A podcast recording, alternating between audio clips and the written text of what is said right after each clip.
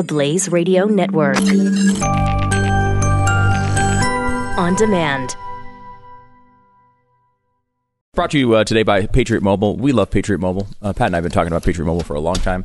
Uh, they are uh, that's who I use for phone service.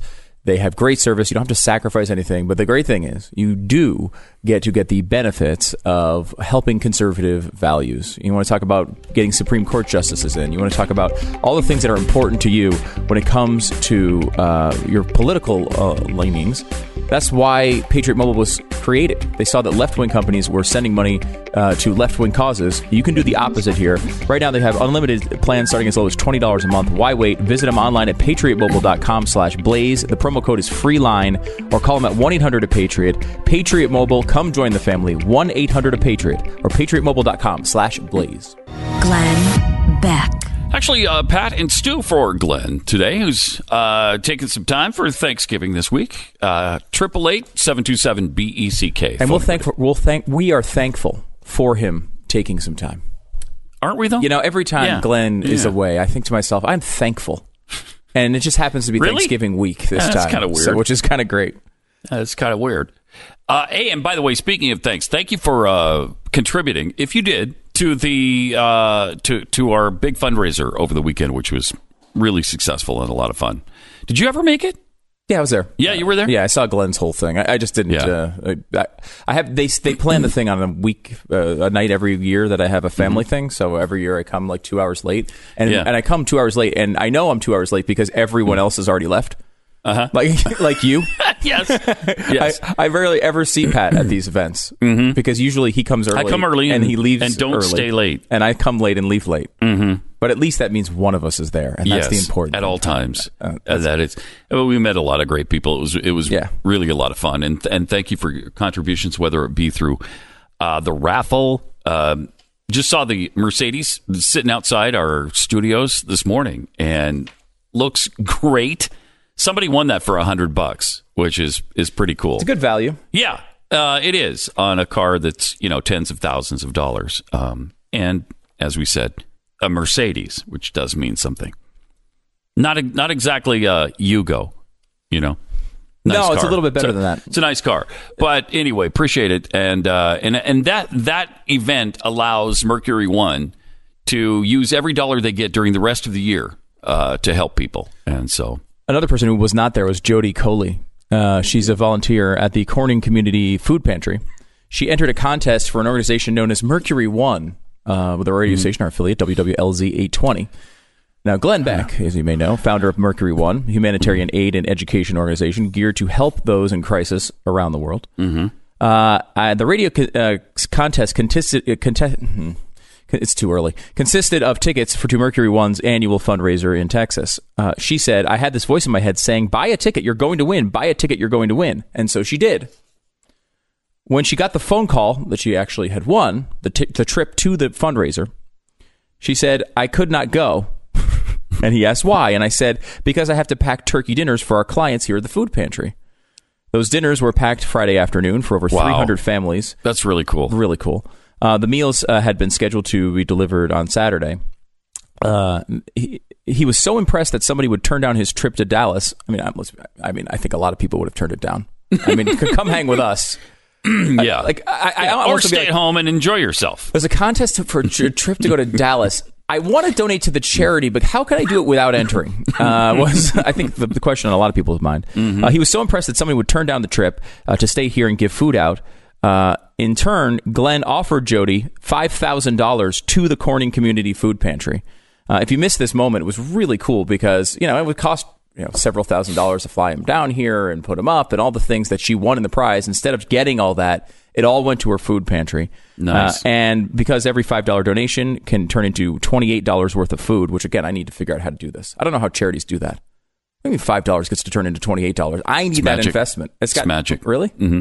Uh, it's going to be up to twenty eight thousand uh, dollars for uh, for the food pantry. So very cool, very cool story. Yeah. and I hope they don't spend that twenty eight thousand dollars at Chipotle because did you see this story uh, from Chipotle over the weekend? I don't think so. So there's a viral video in which um, a fine group of African American gentlemen decided to go into Chipotle, and they tagged their uh, video with uh, a with this quote: "Can a group of young, well-established African Americans get a bite to eat after a long workout session?" Chipotle.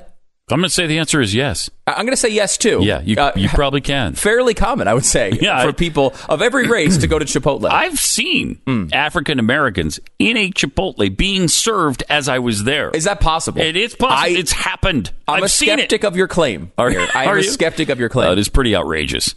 Now, uh, Chipotle, or as uh, uh, Al Sharpton calls it, Chipotle, Mm-hmm. uh, is a, uh, um, a restaurant that serves everybody. Yeah, Because, you know, every, uh, pretty much every restaurant in America will do this. Mm-hmm. Um, but Chipotle really does it, right? Like they're. They've got thousands of locations. The idea that they would not serve African Americans would be a, a questionable seems like a bad business choice. model. Yes. we'll serve everybody, but black people. Yeah, We we're not going to say for fourteen percent of the population. Just we just don't want that do money. Yeah. We don't want it. So what they said, and, and it's on the video. Uh, uh, uh, several uh, black people saying to the white manager, "Hey, you know, we want our food. Why won't you give us our food?" And she says, "Look, if you guys want your food, you're going to have to pay first, okay? Because you know how when you go through a Mm-hmm. Chipotle line, you order the food and and you go through the whole process, and then at the end, you Okay. usually pay." Yeah. Uh, and in the video, she says something like, uh, "Look, we've seen you guys here before. Okay, again, like look at this racist, this racist Wow, manager who yeah. just said, I, we, "What have you seen their kind here before? Is that what you're saying?" so this goes viral. Or right? is she talking about these specific people she's That's actually an seen? interesting question you asked there, Pat. Yeah. It's, it's it's one you'd think almost everyone would ask immediately, Mm-hmm. right? But no, it was all about because they she didn't like black people. So Mm-hmm. this goes through the process where uh, it goes viral, and Chipotle picks it up. They tweet, Uh, we would like to say that this is not the way we should treat people in our course. blah blah blah blah blah. They call her up. Uh, they call the. Uh, uh, they get in touch with the African American customers, and they say, "Hey, uh, you know what happened?" They tell them what happened. They didn't serve us because we were black, and they fire the manager. Oh, of course. Sure. Now, Why, why look into it in any meaningful way? No, You of just course not. accept the story at face value, right? Because Right. every single time we believe survivors, and they're obviously survivors Mm-hmm. of intense discrimination. Well, they did have a, a statement that came out, Pat. Okay. Regarding what happened at the St. Paul restaurant, the manager thought these gentlemen were the same customers from Tuesday night who weren't able to pay for their meal. Wait a minute. So they asked the manager, and the manager said, Those guys were here before and didn't pay last time. That's why we need their money up front.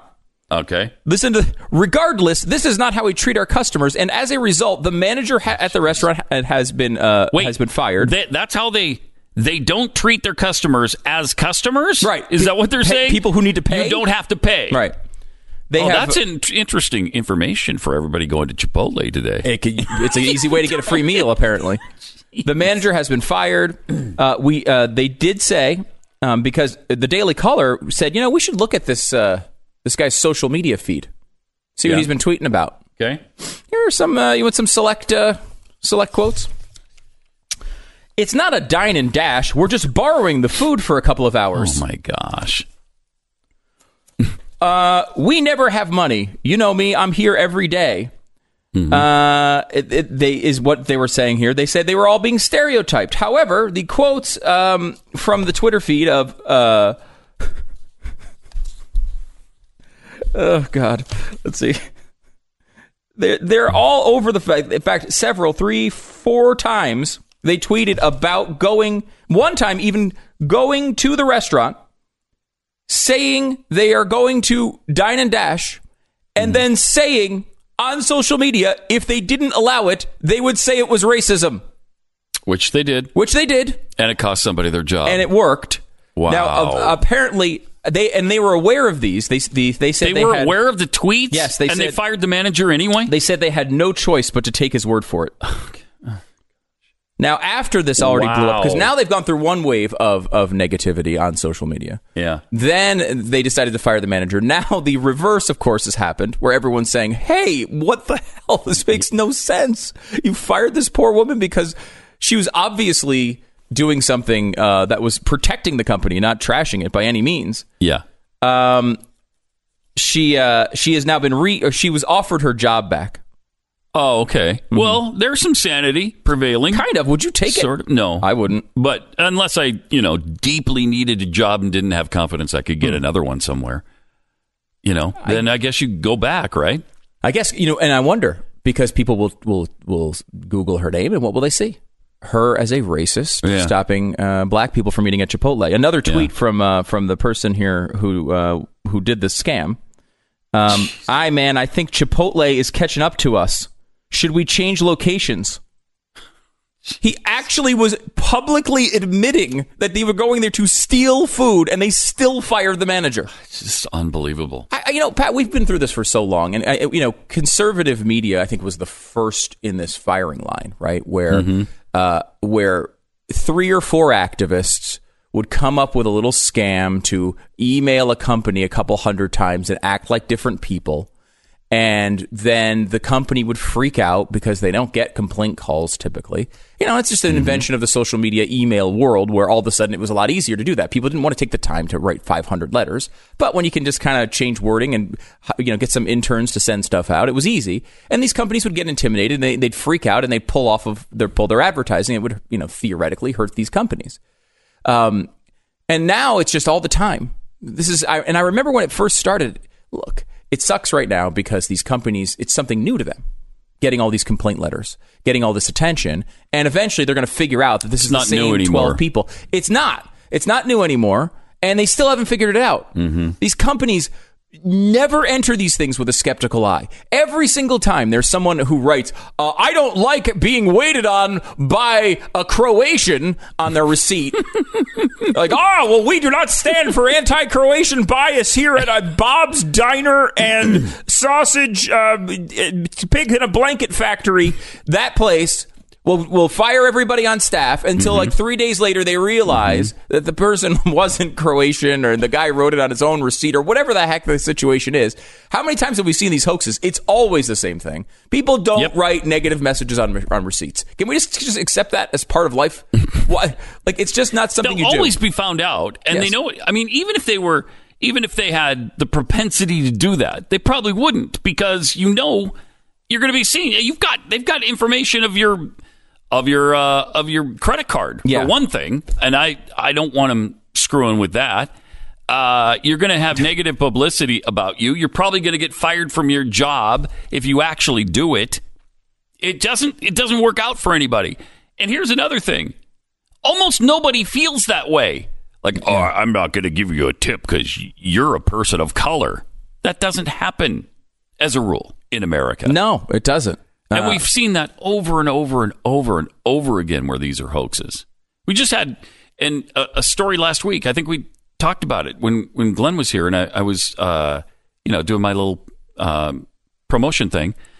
That uh, there was a there was a person at a university who wrote a hate message on their door, like, Yep. "Hey, there, this is where a black person lives. Don't knock on the door or whatever." And uh, it happened at the same university where just a few months ago somebody spray painted the N word all over their car. In both cases, it was the person uh, who claimed to be the victim that wrote the note, Of course. or spray painted their car, mm-hmm. and that that happens all the time. all the time. This is something. I mean, we we can be helpful here, Pat. When you're trying to f- do a hate crime hoax on yourself, writing it on a uh, a receipt is not a good way to go. No. because the person knows that you have their information with a credit card. Mm-hmm. Um, you know, so they wouldn't do that. Uh, they might they might be like there are people who are racist, right? They just but even don't do that. just don't do that. Right, like David Duke doesn't show up. He he's not showing up at restaurants being like, "By the way, I was not appreciative of the African American server." like, that's not what they do. No. they they march with torches. That's what they do. They march with torches in Charlottesville. That's their Mm-hmm. role. Mm-hmm. And they say Jews will not replace us. Uh, Many times, in case you didn't hear it, they just keep repeating it. That that's the approach. Well, that's and don't pretend like that's not something you're worried about too. How many times have you said that Jews will not replace you here? I mean, if I've heard that once from you, I'm very concerned about Jews replacing us, uh, Pat. We've said this so many times. weird. What a weird chant that was too. Jews will not replace us. Well, uh, what do you Well, like where? When? Are you at your job? In the country? I like the Jews are probably like, well, we see you marching with torches. We will not replace you there. You, that's all you. uh, so no, we will not replace you in the racist march. That won't happen. Ugh. it's a strange way to go. It I really is. Uh, Pat and Stu for Glenn. Triple eight seven two seven B E C K. With Pat and Stu today. Triple eight seven two seven B E C K.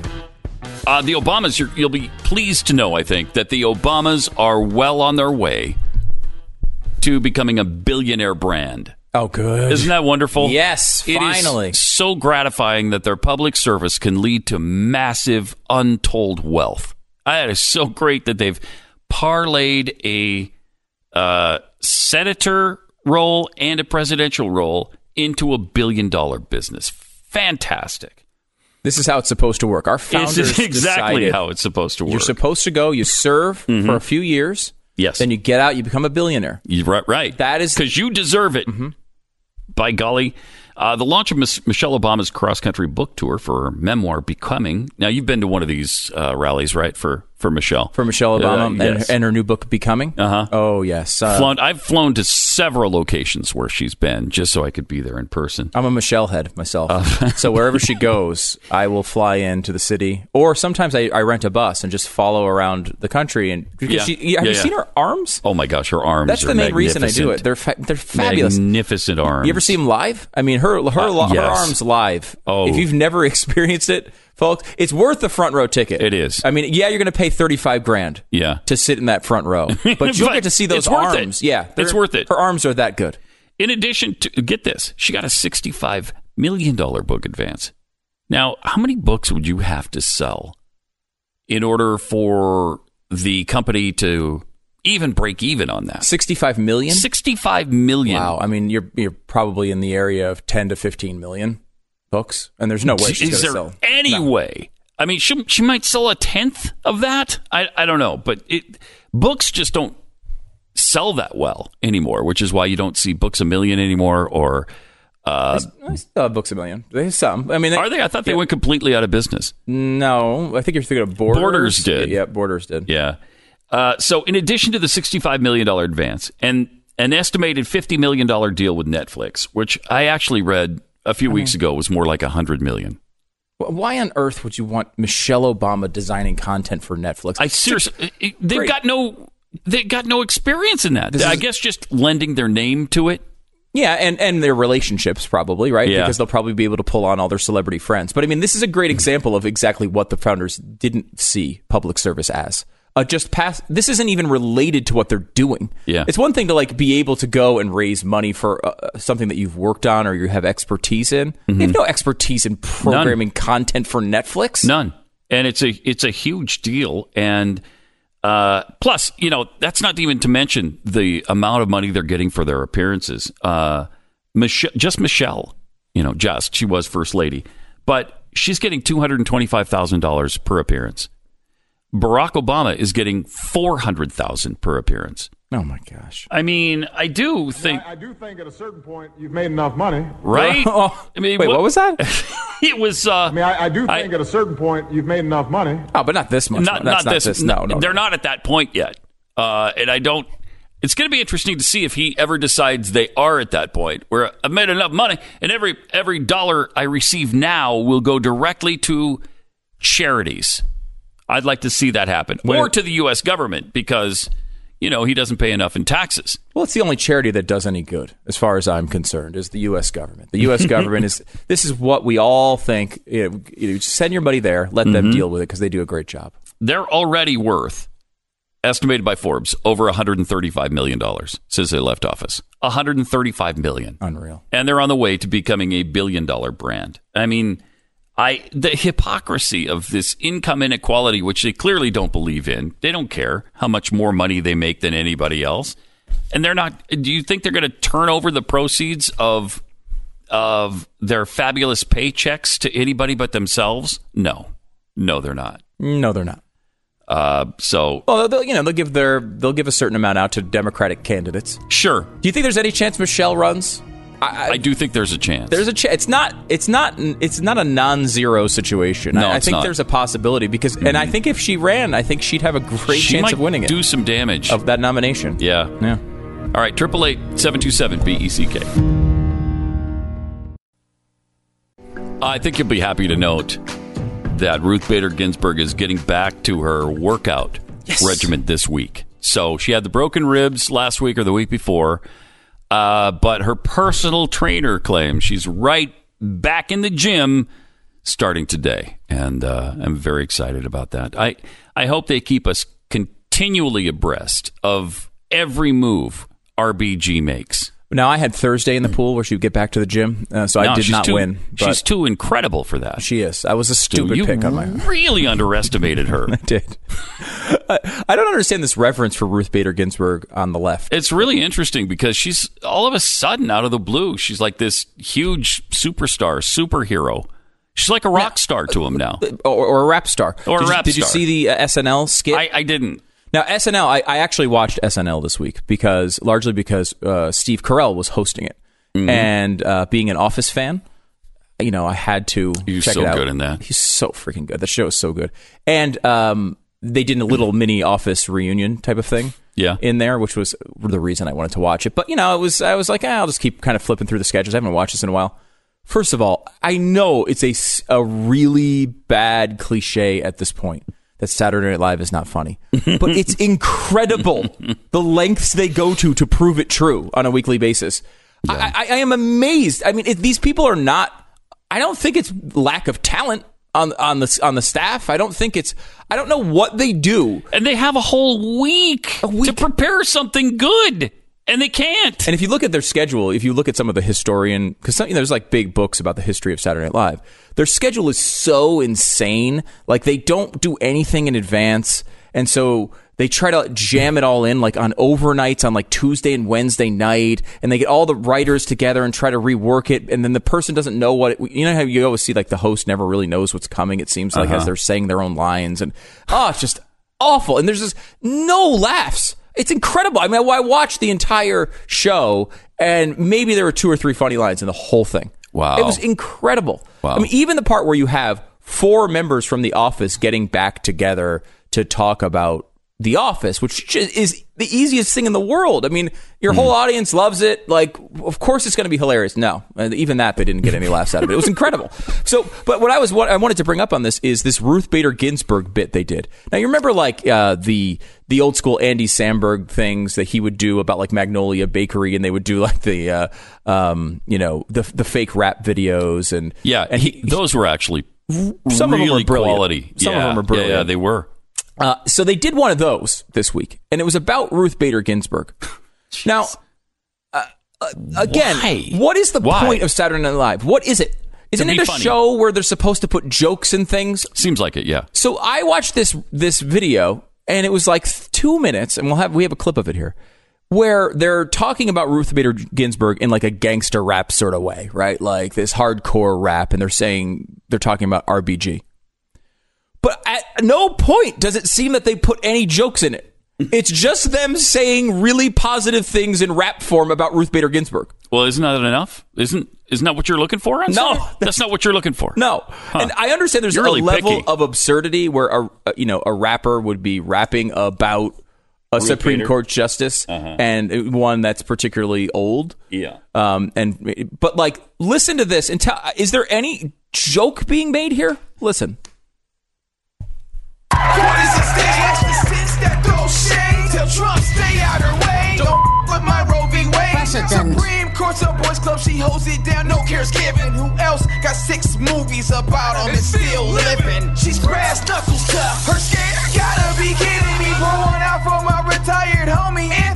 Kennedy. Survived the depression and Twitter attacks from Trump. Broken ribs can't stop her boy. She eats that from Lassie. Now you know who I am. I just snapped on these balls like the kids at the bar exam. Yeah, putz.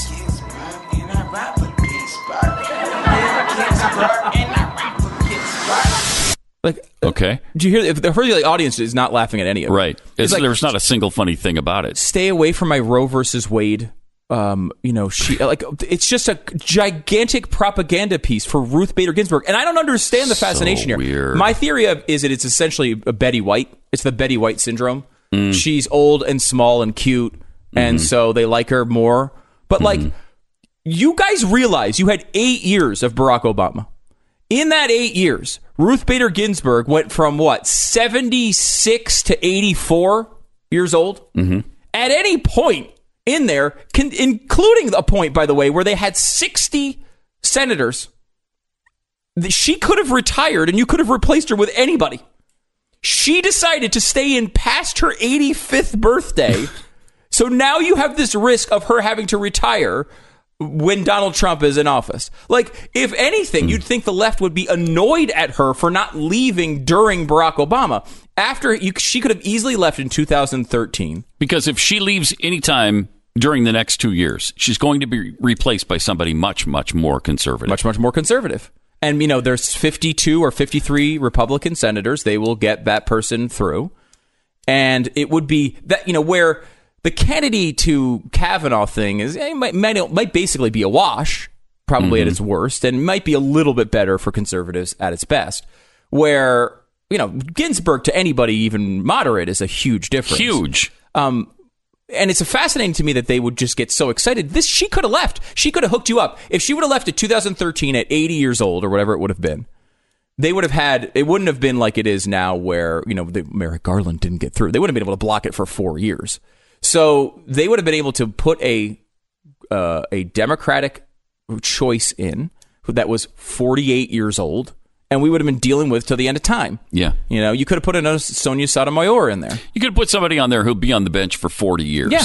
and hates the Constitution just as much as Ruth Bader Ginsburg does. Now, does she really hate the Constitution? Well, she certainly doesn't love it. No. You ever heard her speak about the U.S. Constitution? This is a Supreme Court justice whose sole purpose is to defend the Constitution. And here's what she thinks of it instead. You should certainly be aided by all the Constitution writing that has gone on. She's speaking of, uh, I think this was around the time when Egypt was contemplating uh, a new constitution, and they're asking her about that. since the end of World War II. Oh, mhm. I would not look to the U.S. Constitution if I were drafting a Constitution in the year 2012. think of that. Here is a Supreme Court justice. Again, their only job is to defend the Constitution and, and rule on the constitutionality of many different issues. She wouldn't even look to the U.S. Constitution for help in creating a Constitution. That is amazing. I might look at the Constitution of South Africa. Oh, that yeah, was yeah. A, a deliberate attempt Deliberate. to Mm-hmm. have a fundamental instrument of government that embraced basic human rights, Right.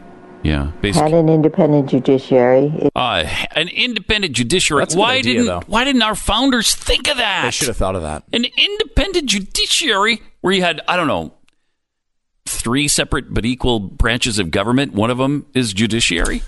Would that they probably came up with like a, a you know a, Hmm. a higher court uh, one that was like supreme over over other right? courts Yeah. um, like a you know one one that could employ someone named Ruth Bader Ginsburg M- maybe, Uh, maybe, you know, something like and that. And one that wasn't affected by uh, necessarily Congress didn't have control over them, uh, and the executive branch didn't have control over them. It- it- they're independent in a way. Mm-hmm. I mean, that's outrageous that she thought that would be a good you thing. should certainly be. So, uh, and then she finished it off by Well, I can't speak about what the Egyptian experience should be because right. I'm operating under a rather old constitution. and old. It's old. Old the and United tired. States, It's old. in comparison to Egypt, is Uh-huh. a very new nation, New, but and yet we have the yet old, the dusty, oldest written constitution still in force in the world. which is despicable. I mean, I hate that about us.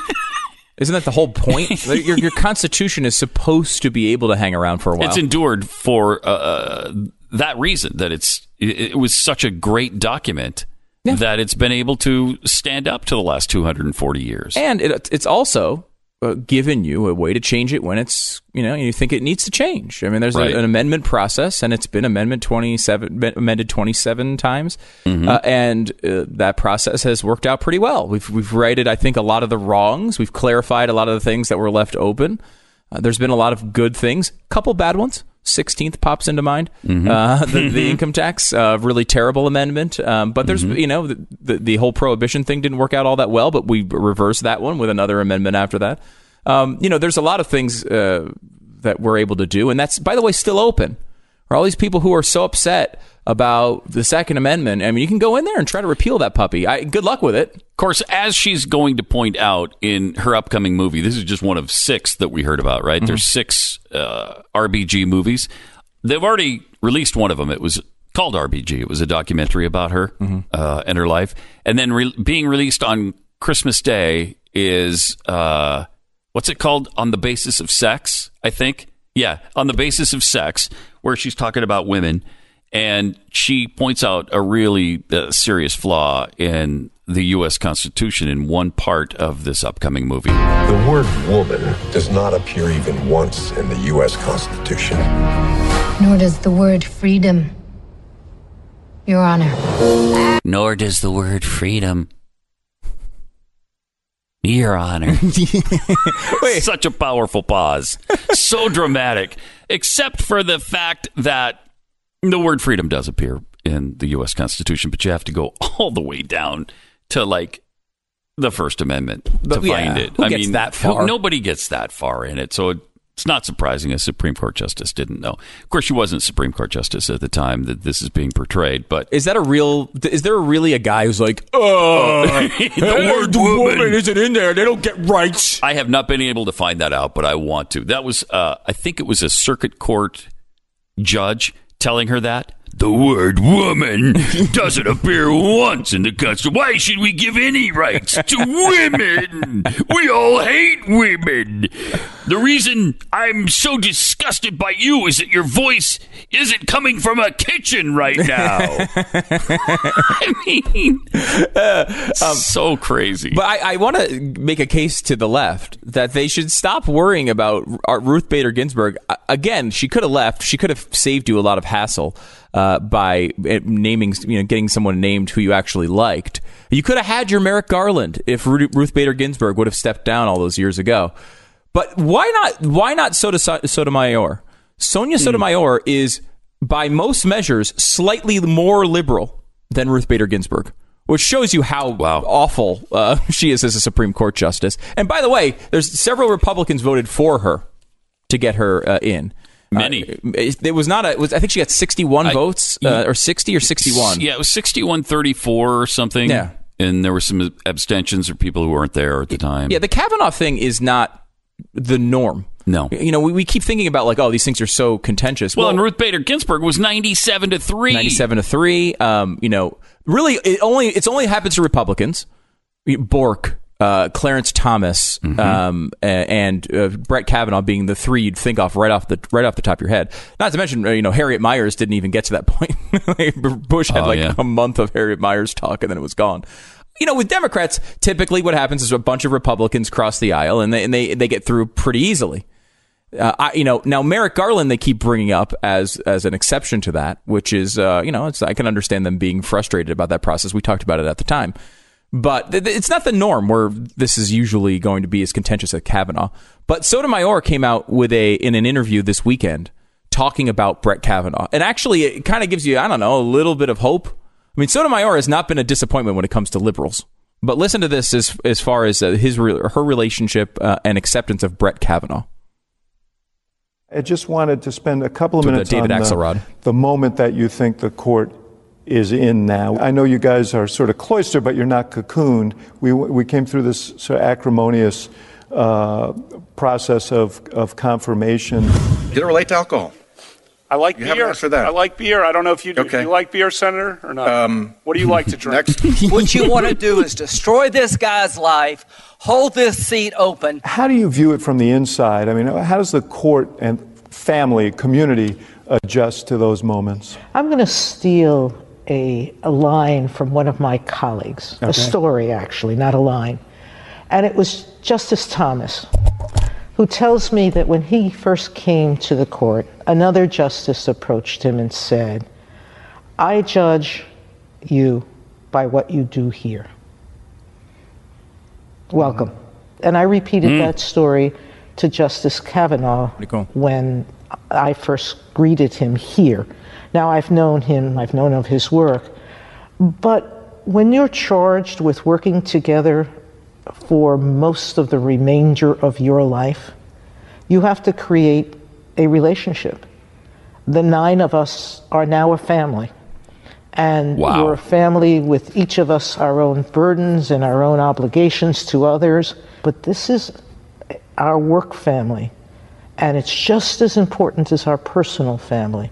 We probably spend more time with each other than most justices spend who have spouses with their spouses.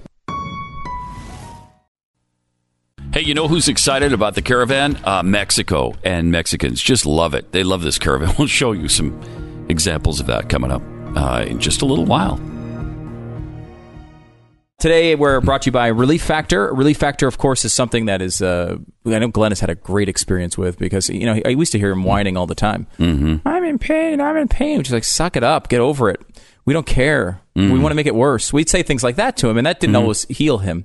Uh, Relief Factor Not uh, always. has done has done a lot to make him feel a lot better about his pain situation. You think about it too, like you go through your whole life, uh, you know, and going to work every day and, and doing all the things that you do, and at the end, you want to be able to relax a little bit and be able to play with your grandkids, play with your kids, like you know, maybe do some physical work in your yard, and you and you can't deal with that because of all the pain that you you acquired as you were working your whole life.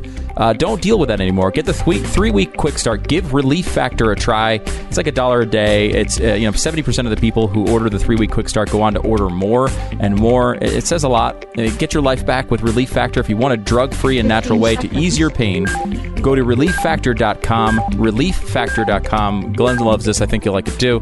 It's relieffactor.com. Glenn Beck. With Pat Gray and Stu Geert today for Glenn, 888-727-BECK. E You can also join me for Pat Gray Unleashed uh, every weekday morning, right before this show, immediately preceding. It's, uh, let's see, it's 6 o'clock to 8 o'clock Central, so that would be 7 to 9 Eastern. There you go. Right? Plus anytime Work on that the out. podcast. Plus anytime on the podcast. Yeah, wherever podcasts are sold, you know, for free. Uh, the caravan has made its way now, which it, it seems like conspiracy talk because I was told there are thousands of miles from here, and it was ridiculous to even worry about it. Ah, stop it. First of all, it's dispersed. Secondly, the ones that are still coming are thousands of miles. We don't even know they're going to be there. Well, they're here, and they were they got here last week, and then there's another group that's also here, and they're having some problems in Mexico, if you can believe it. Uh, apparently, the Mexicans in Mexico don't want the Central Americans to stay there. Like they're telling them with love, I'm sure, get out, go home, and calling them troublemakers and calling it an illegal invasion. Wow, hmm, that very is strange. Hateful and racist. Well, I remember the former Mexican president when asked about what happens when someone comes into their country uh, from a- another country. Uh, they had a s- specific policy they had kind of arranged. Really? And it seemed similar to what things like things like Donald Trump says. Huh? He said, if somebody sneaks in from Nicaragua or some other country in Central America through the southern Honduras, border maybe. of Mexico, they wind up in Mexico. They can go get a job. They can work. No. If somebody do that without permissions, we send ba- we send back them. We send back them. we them. send back them. If they do that without permissions, we send back them. I love that clip because it's- he he is almost like perplexed at I Wolf. Blitzer for the question. I, it's almost like he doesn't understand what Wolf is really saying there. Like, hey, so your policy is such that you send everybody back, but you want our policy to be that we accept everyone. Mm-hmm.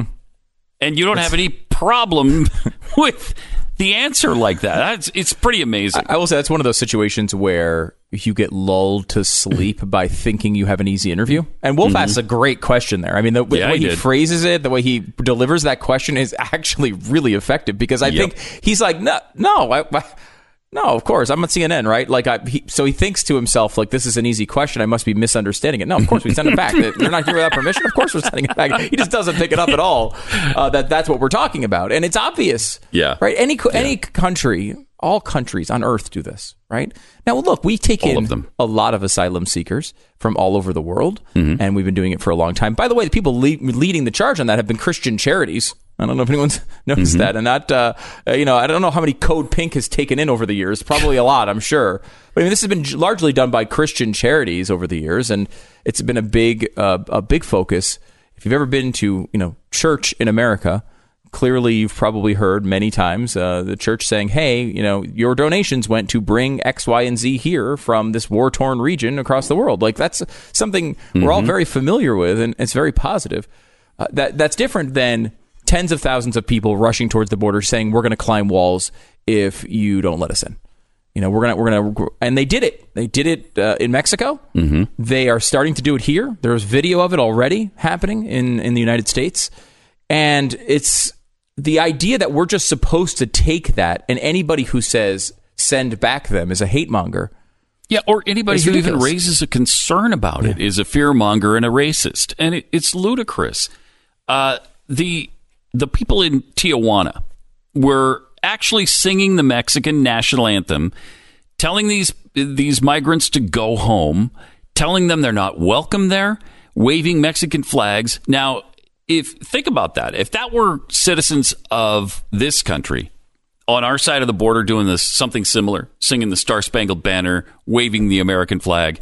Can you imagine that would lead every single newscast? It, we would be there would be an outcry at the UN. We'd probably be censured. Who knows? I mean, it- but but it's fine um, for people in Tijuana to say that to the Central Americans. It's just really amazing. We're not supposed to have any thought for ourselves at all. Just okay, if you need something, then just come and take it. I don't get it. We've got to consider our own well-being or we're not going to be of service to anybody on this planet.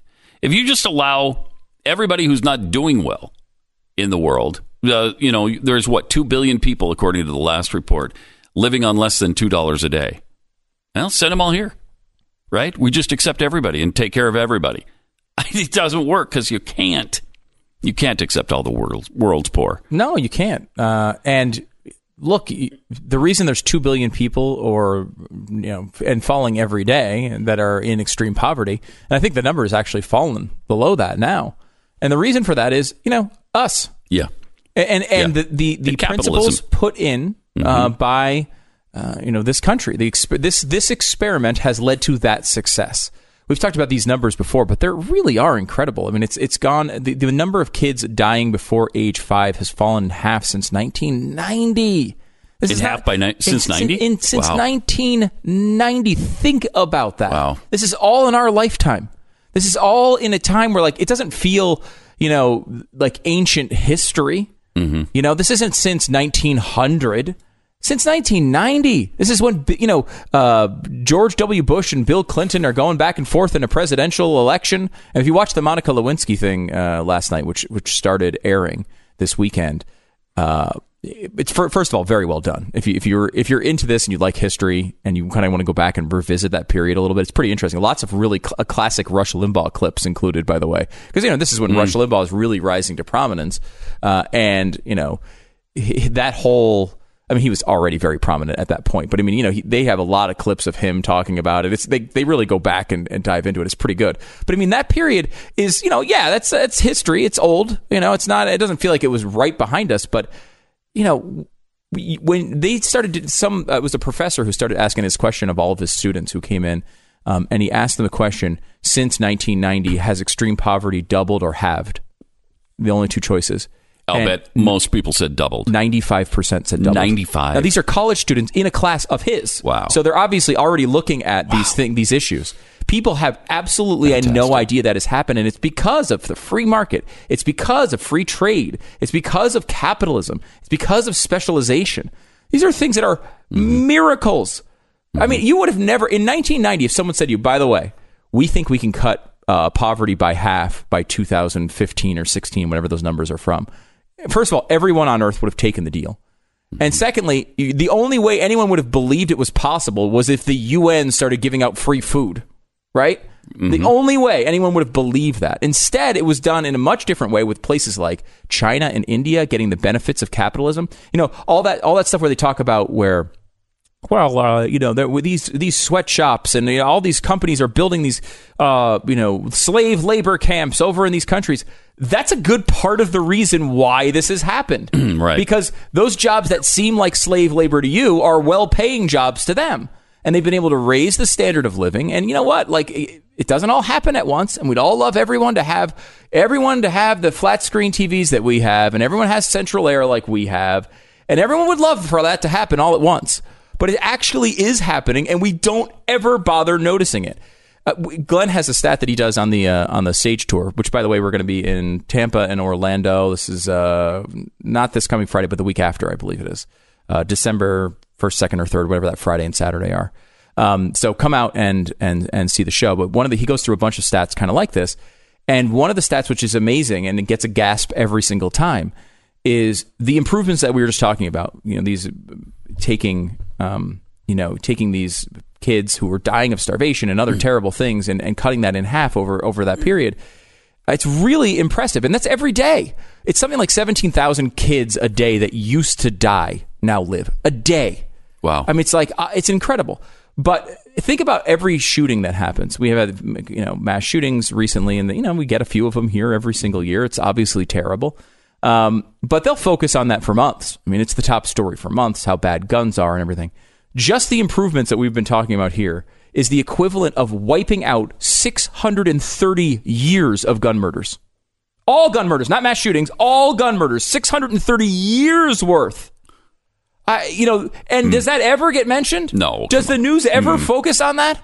No. Uh, these are absolute miracles. And, you know, the fact that it's all happened in our lifetime and we still ignore it is fascinating. It tells us a lot about the way, you know, our, our minds work. Yeah, we forget a lot of times uh, because of our, uh, you know, our lives are pretty easy compared to what, first of all, they are in other parts of the world because, who don't have capitalism and the U.S. Constitution.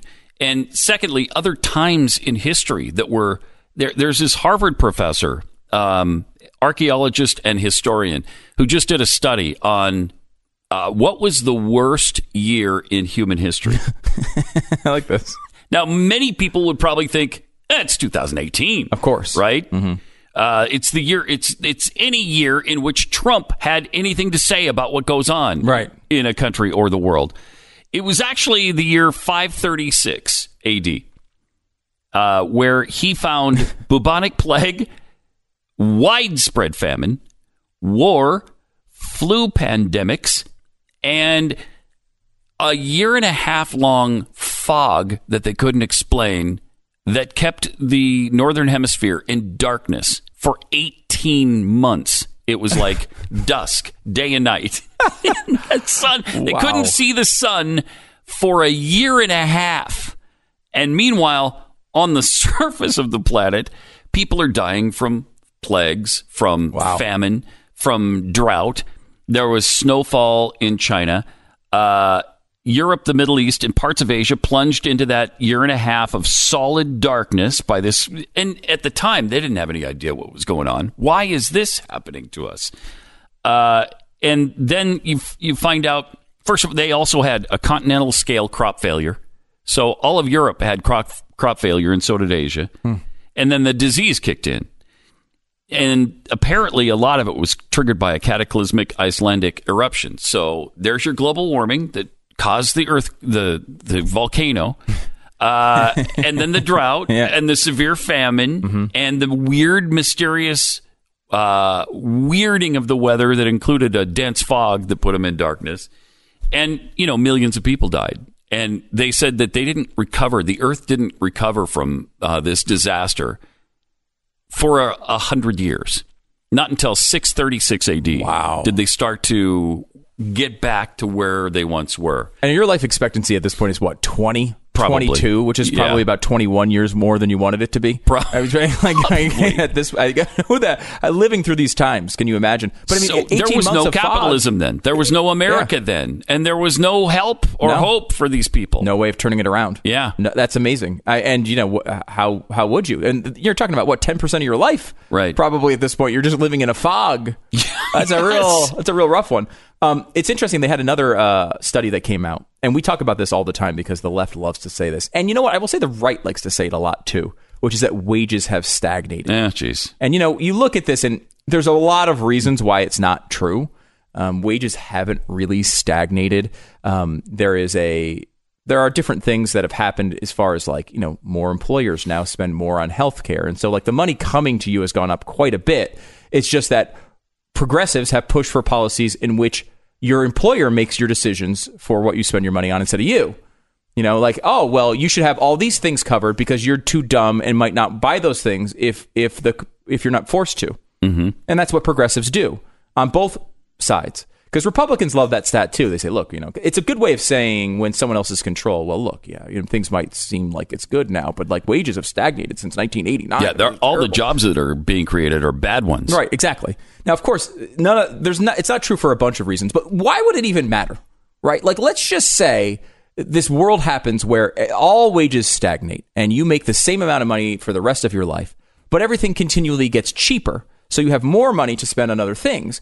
In in a that's a good world, right? Mm-hmm. It doesn't. What, what does a mm-hmm. number matter? The number doesn't matter. It's what can you do with a number. Right. So there's a new study out about consumption poverty. Now this is different than income, right? So income is how much money do you have, and you start. You know, there's a scale of how much is leads to poverty. But what about things that are actually important? What are you spending money on? All of these are down by 20% to 80%, between 20 and 80% since 1989. Now, where wages are relatively, they you know they go up and down a little bit, but they're they're not, they haven't gone up per se um, for uh, people in in the poverty uh, regions, the the poorest 20% of Americans. But uh, it, uh, do you have a uh, wash uh, dishwasher in your house? That's dropped by between 20 and 80%. A clothes dryer. Uh, again, this is people who don't have one. So more people. So the have them amount of people who don't have them has dropped. Yes. Sorry Okay. for I missed a Yes. that. Yes. Uh, do you uh, not have a clothes washer? That has dropped between 20 and 80% if you don't have one. Uh, do you have no air conditioning? Th- those houses. Again, this is among the 20, uh, 20% poorest families in America. Yeah. Uh, now, no air conditioning has dropped. Uh, large section of peeling paint on their home has dropped. Um, how about a water leak from outside the house? Dropped. Water leak from inside the house? Dropped. All of them between 20 and 80% again since about 1990. So even poor, and this, and we've gone through the stats before of, you know, air conditioning, TV, microwave, Phones, even mobile phones, cell phones. multiple cars, cell Mhm. phones, tablets. These are all things that Cable now hit TV. 50, 60, 90, almost 100% of our poor. Things that will be luxury items to the rest of the world. It's items that you couldn't even buy if you were the richest person in the world in Yeah. 30 years ago. A tablet, you couldn't buy it if you were Bill Gates. Right? Bill Gates had to go through a whole thing of building an entire company, get that rich, and then even after that, he couldn't invent one better than somebody else. I mean, that is incredible. It is. We never, we never It's look at it that way, though. We never do. Triple eight seven two seven B E C K. It's Pat and Stu for Glenn on the Glenn Beck program. Are you dreading that awkward Thanksgiving dinner conversation that inevitably turns to politics? Hey, Susan, could you pass the brown gravy, please? I don't know, Ted. Can it cross your wall of bread without being turned back? Oh, here we go. Don't get trapped. Get prepared by reading Glenn Beck's new book, Addicted to Outrage. And you might want to pick up a couple of extra copies for your less enlightened family members. You know, immigrants built this country. Oh, f- I'm gonna vomit. Addicted to Outrage, the new book from Glenn Beck, available everywhere books are sold.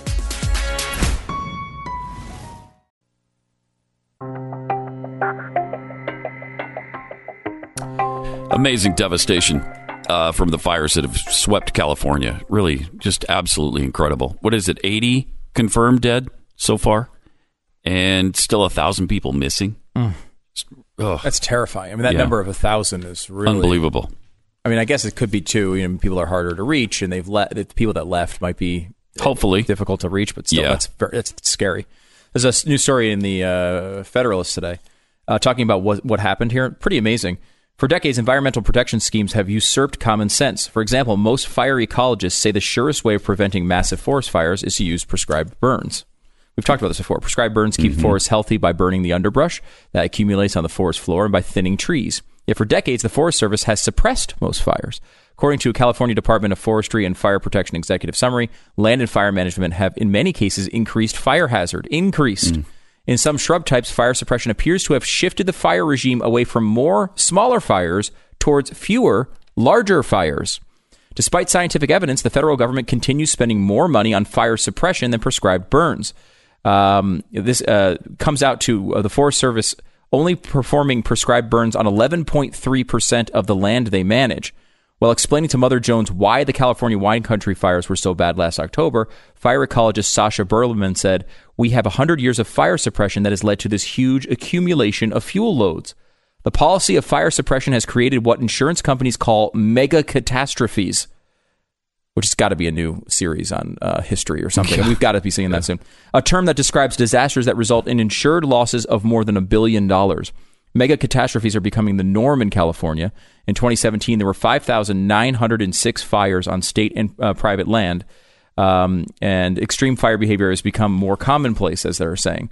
The laws of the last 45 years have not only failed to protect the forest environment, they have done immeasurable harm to our forests. Says uh, Tom McClintock, time and time again, we see vivid boundaries between the young, healthy, growing forests managed by state, local, and private landholders and the choked, dying, or burned federal forests. Every time you bring that up, though, you get shouted down. Yeah. Every single time. Trump tried to bring it up and Yep. he got beat up by it, but it's, it does seem to be true. Uh, I think tomorrow night is a uh, it's an official holiday in the Burguiere family, is it not? It is. Since Creed Two is being released. Yes. Anytime a Rocky movie comes out, it's an official holiday in my family. And actually, I got And my you- wife you have go. tickets? I have. I bought tickets multiple weeks ago. Yes. Multiple weeks ago. Creed 2, very excited about it. In fact, the return of Ivan Drago. I, uh, that's our lives. amazing. Yes. Very The- exciting. because Creed is fighting his son, right? Yes. And now, if you remember, of course. Which is super likely to happen.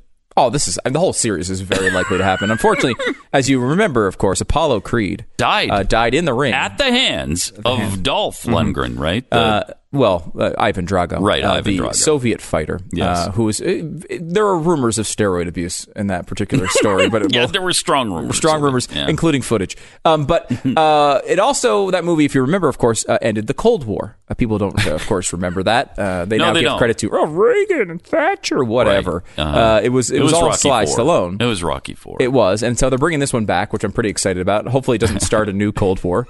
Maybe, but maybe this is what happens. Like, brings us and Russia back together. I don't know. But Dolph Lundgren, the original Ivan Drago, is actually in this movie, He's right? in this one. I, I was I, I heard something the other day, and I thought that can't be true. It's got to be one of those urban legends. They said Dolph Lundgren uh, has a, an IQ of 160. He's like super smart. 160. That's by far genius category. That's 140, I think, or 143 or something is genius. 160 is that's like Einstein smart. He's very, very smart, and it- was weird because his role as Ivan Drago was obviously a big, strong guy who punches a lot and Yeah, says very and is little. dumb, yeah, dopey. kind of, yeah, kind of like a Just a, a killing machine, really. right. Uh, and you know, it's interesting too because he was not, as you might have detected from the movie, he, he had not done a lot of acting uh, previous to this uh, Yeah, I to this role. Did detect that. But if you bit, see but- in in the in the movie Rocky 4 Mm-hmm. when he comes out of the floor in Vegas and it's James Brown singing "Living in America" and all that, Mm-hmm. it- it- like his reaction, he, he says is like it was completely legitimate. I was like, I had no idea. Uh, He's just standing in the middle of the ring, not moving, because he was terrified. like, he had never seen anything like this. It's pretty amazing, and now he's back for this one. I'm pretty excited about it. That's kind of fun. Uh, yeah, so that's going to be a big one. You saw? Did you see the new Harry Potter thing? yeah, Fantastic Beasts: Crimes of Grindelwald. Is it was good. I is liked it. Just related, or is it part of the same story? No, it's the same story. It's part of it's a, it's like a prequel to the Harry Potter stuff. So they went through this whole Harry Potter thing. This is the last book ever, we promise. Yep. And then And then she just started back over on the series how could you resist? because you can't. It's a You money can't. printing machine. Well, she sold 450 to 500 million copies of the books. And then the movies did, I don't know, a billion and a half or 2 billion. So why would you stop that money printing machine? it just sounds dumb, doesn't it? Yeah, it does. Do you think someone came to her and said, uh, "Just so you're aware, this is dumb. Uh-huh. Don't stop writing them. Keep doing it. People Everyone like loves- it. Yeah, people like it. So that made 62 million over the weekend, but it cost 200 million to make. So Yeah, but you have the whole. First know. of all, one of the biggest weeks of movie viewing is This coming week, up, yeah. right? And this Yeah. one and Christmas are huge view- weeks, and True. this whole season. I mean, it'll do well. That'll do well. have you seen the? Have you taken the kids to the Grinch, the new one? They went yesterday while I was watching the They Eagles like lose by they liked it. 611 points. Oh, Um, wow. uh, yes, uh, but they did like it a lot. They did like it quite a bit. And then Bohemian Rhapsody still third, and that's made uh, 127 million uh, so far, and it only cost 52 million to make. Queen is, I don't know, there's something interesting and and unique about their music because you know people like me who grew up with it love it, but people who like my kids love it too. I Queen just seems like universally loved musically, and it's interesting that Bohemian Rhapsody uh, continues to be so popular among virtually all age groups. Triple eight nine hundred thirty three ninety three. Now they were talking about um, the 2020 presidential election and uh, some potential Democrat candidates are being thrown out there to um to oppose Trump. Yeah. And kind of gauging the audience reaction to each of them. So this is kind of Right? interesting, I, you know, because you can look at it and you say a lot of people are passionate about this candidate or this candidate. I found this to be really interesting. 538 did a podcast in front of a live audience as a review of the election. And as you're listening to it, you find very this is definitely a Democratic audience, which is not a huge surprise. It's I think they did it in New York, um, so it's definitely a Democratic audience. And you could say someone so engaged in politics that they're thinking about this and wanting to go see a 538 podcast about the midterms. You're going to be pretty. You're going to be an activist, right? Like this is where the energy is probably Yeah. in the Democratic Party. This is a non-scientific study, by the way. Um, but I was fascinated at the reactions to the candidates. They do a um, a, a 2020 draft. So these three uh, experts, uh, Claire Malone, Nate Silver, and uh, Micah Cohen, do a draft where they like it's like a fantasy football draft where they draft candidates. You're trying to pick the one who actually gets the nomination. Okay. So they go through and they're doing their picks. Let me give you this one first. This one was I thought pretty surprising. The first pick overall in the draft, and just uh, the main thing here is just to listen to the crowd reactions as their names are said. Listen. This this go with uh, this is uh, this is the first one. First pick in the overall draft, by the way, was Claire Malone uh, picking Elizabeth Warren. Okay, uh, we're gonna have this clip here in a second for you. Um, it is, uh, I- you know, I don't know. First of all, it's a, uh, you know, I don't know. Claire Malone, she may be very smart, but uh, you don't pick Elizabeth Warren first in the draft. I mean, that's a No, terrible you don't. pick. No, you don't. I mean, but I, I wouldn't say it was out of the mainstream of thought, right? I think a lot of No, people I- would put her. Yeah. We have um, uh, the, the odds on this, uh, the percentage chance of winning. She's in the top three or four right now. Kamala Harris is the number one. You got to be kidding. Yeah, me. number one Kamala Harris, number two Joe Biden, number three Bernie Sanders, Is Hillary listed in this? uh, four Elizabeth Warren. What's that? Is Hillary listed? Uh, Hillary. That's a good question. Is Hillary even listed? I don't see Hillary. There are many here. who think she's gonna run again. Definitely running in 2020. I just can't believe it. All right, here's the first pick of the draft. Listen to this. So, Claire, who is the number one overall choice in our 2020 Democratic primary draft? I am sticking with my last first round choice of Elizabeth Warren. Elizabeth Warren. Okay, there it is. They don't like that Boy, they sure didn't. They did not like that. that's all you got. Yeah, that's it. I didn't hear a single applause. Right now, now Elizabeth Warren was the energy. Yeah. Remember, I really think Well, she, was the big, you know, a cool hip pick in 2016 to run, and she, she of course, never ran. Yeah. But everybody seemingly wanted her to. Everyone wanted to. She was the pick, right? Yeah. And what's interesting is I think this this whole Native American thing really backfired on her in a huge way. Yeah. And that I think it was very bad for Elizabeth Warren's future in politics, but very good for the Democratic Party that she did that. Because they saw how she handles these tough moments and she can't handle these tough moments. Right. She's not good at this. She's going I mean, if there was one candidate, if you wanted Donald Trump to win and one of these top candidates to go against, I would pick Elizabeth Warren. Trump can would she would not be able to keep her. up with the No there's way. certain people who can deal with the pressure of a Donald Trump. Yeah, she's not one Like of them. I, I keep saying Joe Biden is actually would actually be a good counterweight to Trump because he's he can get in there, he can fight, he's good at that sort of thing. I'm not saying he's a good he'd be a good president, he wouldn't, but he'd be he'd be a much tougher matchup for Trump than an Elizabeth Warren. Definitely. Um, so listen. So next up is uh, is Nate Silver. He's picking uh, his second pick is Joe Biden, and listen to the reaction. Nate Silver, your choice. I'm trying to figure out if I should be tactical or not here, but I'm going to be the honest pick, and I'm going to go with Joe Biden. Joe Biden. Tactical would have been thinking that Biden is going to fall to the That second Micah, round. ha- having said that he wouldn't pick Biden, I Right, right, right. get him at five. Okay, right? so so um, and do you remember? I don't know the historical trends here, but you've been There seems to be more kind of laughter than Yeah. uh, applause or cheering there. Not much of anything, right? Like a Uh-uh. little laughter, and it's kind of just acknowledging everyone knows he's one of the front runners. Yeah. Now, uh, the next one here is the third pick of the draft. Listen, My first pick is going to be his first round pick. Ka- Kamala Harris. Okay. And Pretty my strong. Next Yeah. pick Pretty will strong Be reaction. Two in a row Amy here. Klobuchar. Amy Klobuchar. So, those Where two in a are row. they doing this? This is a, in a. It's one of. The, it's a recording of their podcast, but very democratic audience. Like, But do you know what city they're? I think it's Did New you York. say New York? Yeah, I think it's New York. Do pe- How did they even? Most people don't even know who Amy Klobuchar is. Well, that's why, though. Again, these are political nerds, right? Ah, the, peop- yeah. the type of Yeah, people yeah. who would pick candidates. Like we when we when we came out with 17 candidates at the beginning of the Republican convention, Mm-hmm. most of America had no idea who half of them were. We all knew who all of them were, Yeah. and we'd already gone through all of their policies and talked about it a million times. Um, so that is so those two there, Kamala Harris and Klobuchar, back to back with really And they strong both reactions. In had strong reactions. Yeah. Uh, next up is uh, Nate Silver's pick. A member newly elevated to the top tier is Beto O'Rourke. Oh my God. Bad pick. Why? All right, Why let's bad pick? Uh, that, I mean, right there, you see another big reaction. They go back Yeah. and forth and argue about that one a That's little bit. That's probably the biggest reaction so far. yeah, I would say one is there. Two is probably Klobuchar. I would Yeah. say. Yep. Three, Kamala Harris. Biden and Warren. I mean, Warren was ne- not just nothing, but really negative. I mean, it was a negative. so. Oh gosh, it was almost a groan from the crowd. uh, next pick was uh, Claire Malone's next one. Claire, you're up. So I think there's only a couple people left at the top tier, and I'm going to go with Kirsten Gillibrand. Okay. moderate. Yeah. Okay, you can stop. But moderate. Yeah, but better there. than Elizabeth Warren and Joe Biden, probably. Right, probably the fourth best out of there Mhm. so far. Now, here's one I would have expected to have a huge reaction.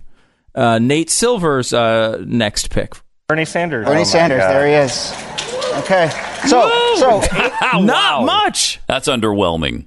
Very underwhelming, Underwhelming. right? I mean, uh, you know, you would think Bernie Sanders again was the energy, not necessarily from the political class, right? Where you'd Uh-huh. say uh, this this person can win, but the energy of the activist, the energy of this is who I want to win. Is this it guy who's admitting me he's a socialist? of the way I felt about Rick Santorum the first time compared to Rick Santorum the second time. I was really excited about him, The and time. then not so much the second time. And Yeah. maybe that's how they feel about Sanders. That's an interesting point. Like he's he's already been there because you can get the that, same didn't work. policies from Kamala Harris. yeah, and she's new and, And she's Beto female O'Rourke. Mm-hmm. and young. Beto O'Rourke, who's younger, you know, a good campaigner. You can get those things out of other candidates, Yes. and no longer do you need that first run to justify a second run. Right, like we've seen this with Barack Obama. I mean, Donald Trump obviously had an, you know, kind of flirted with a run for a long time, but you know, it was not a, he didn't. You don't have to lose. Like I would think the same thing would happen to Cruz in 2024, mm-hmm. right? Like if Cruz tries to run again in 2024, people are going to find somebody else who has a similar policy set and rather pick him. We've already done this with Cruz. People are, get bored too fast now. It's not like the days. I mean, wh- what would have happened with Reagan? If Reagan had lost that election in, like he did back in 76, would he have been able to come back in 80? I don't know. I don't know. I think a lot of people would have been like, ah, we're bored with him. He's he's old, and we've already dealt with that. yeah, I think people get sick of things too fast now. I think so. Um, next up, uh, and the rest of these are there's a couple funny ones. Could we skip to uh, Claire Malone's next pick? Because Claire Malone picks Cory Booker, and the, The last of the of the top tier, which is Cory Booker. okay. Um, And, compu- and completing your Nope. nope. We're not interested. Thank you. I don't know how much analysis we kept of that one, but uh, their analysis was very much like trying to justify a way to think that he's in the top tier. He's not in the Yeah, top tier. he's not. He is terrible. He- right. He's terrible. He's a terrible candidate. It's not going to work for Cory, unfortunately. For No. him. Uh, No. But fortunately for all of us. So there you go. Uh, the, some of the picks uh, coming up for 2020. Triple eight seven twenty seven Beck is the phone number. It's uh, Pat and Stu in for Glenn Beck on the Glenn Beck program.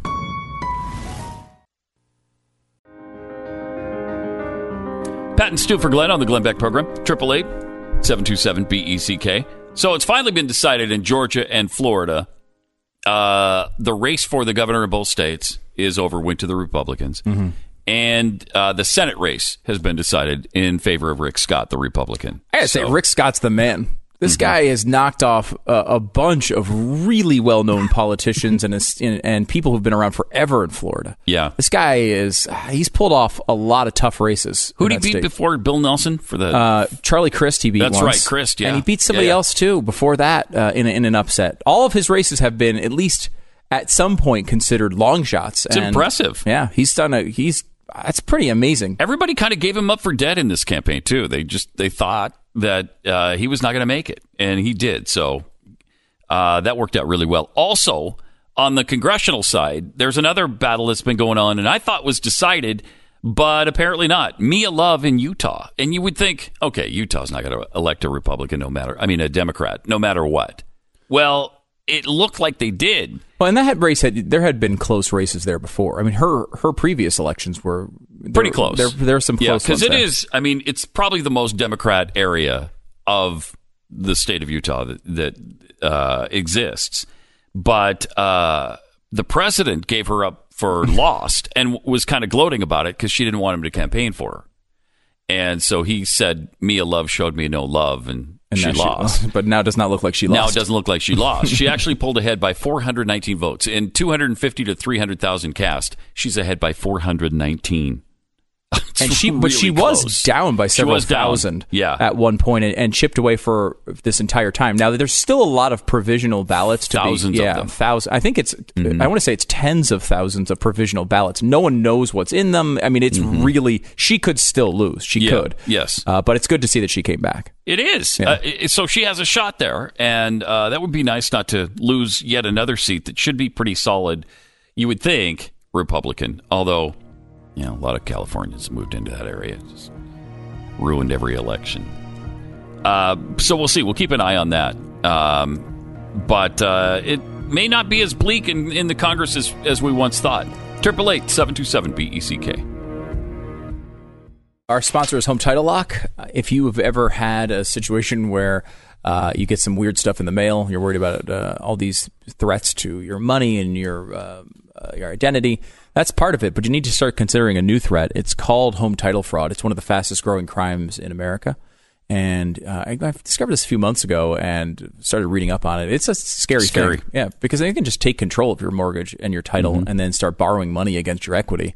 That's your money, and you get stuck with a bill. It's a real hole in the system, uh, and there's really no way to fill it right now unless you trust local governments to be able to decipher these things well. Uh, they don't. So you need to go with Home Title Lock. Home Title Lock puts a virtual barrier around your home's title and mortgage for pennies a day.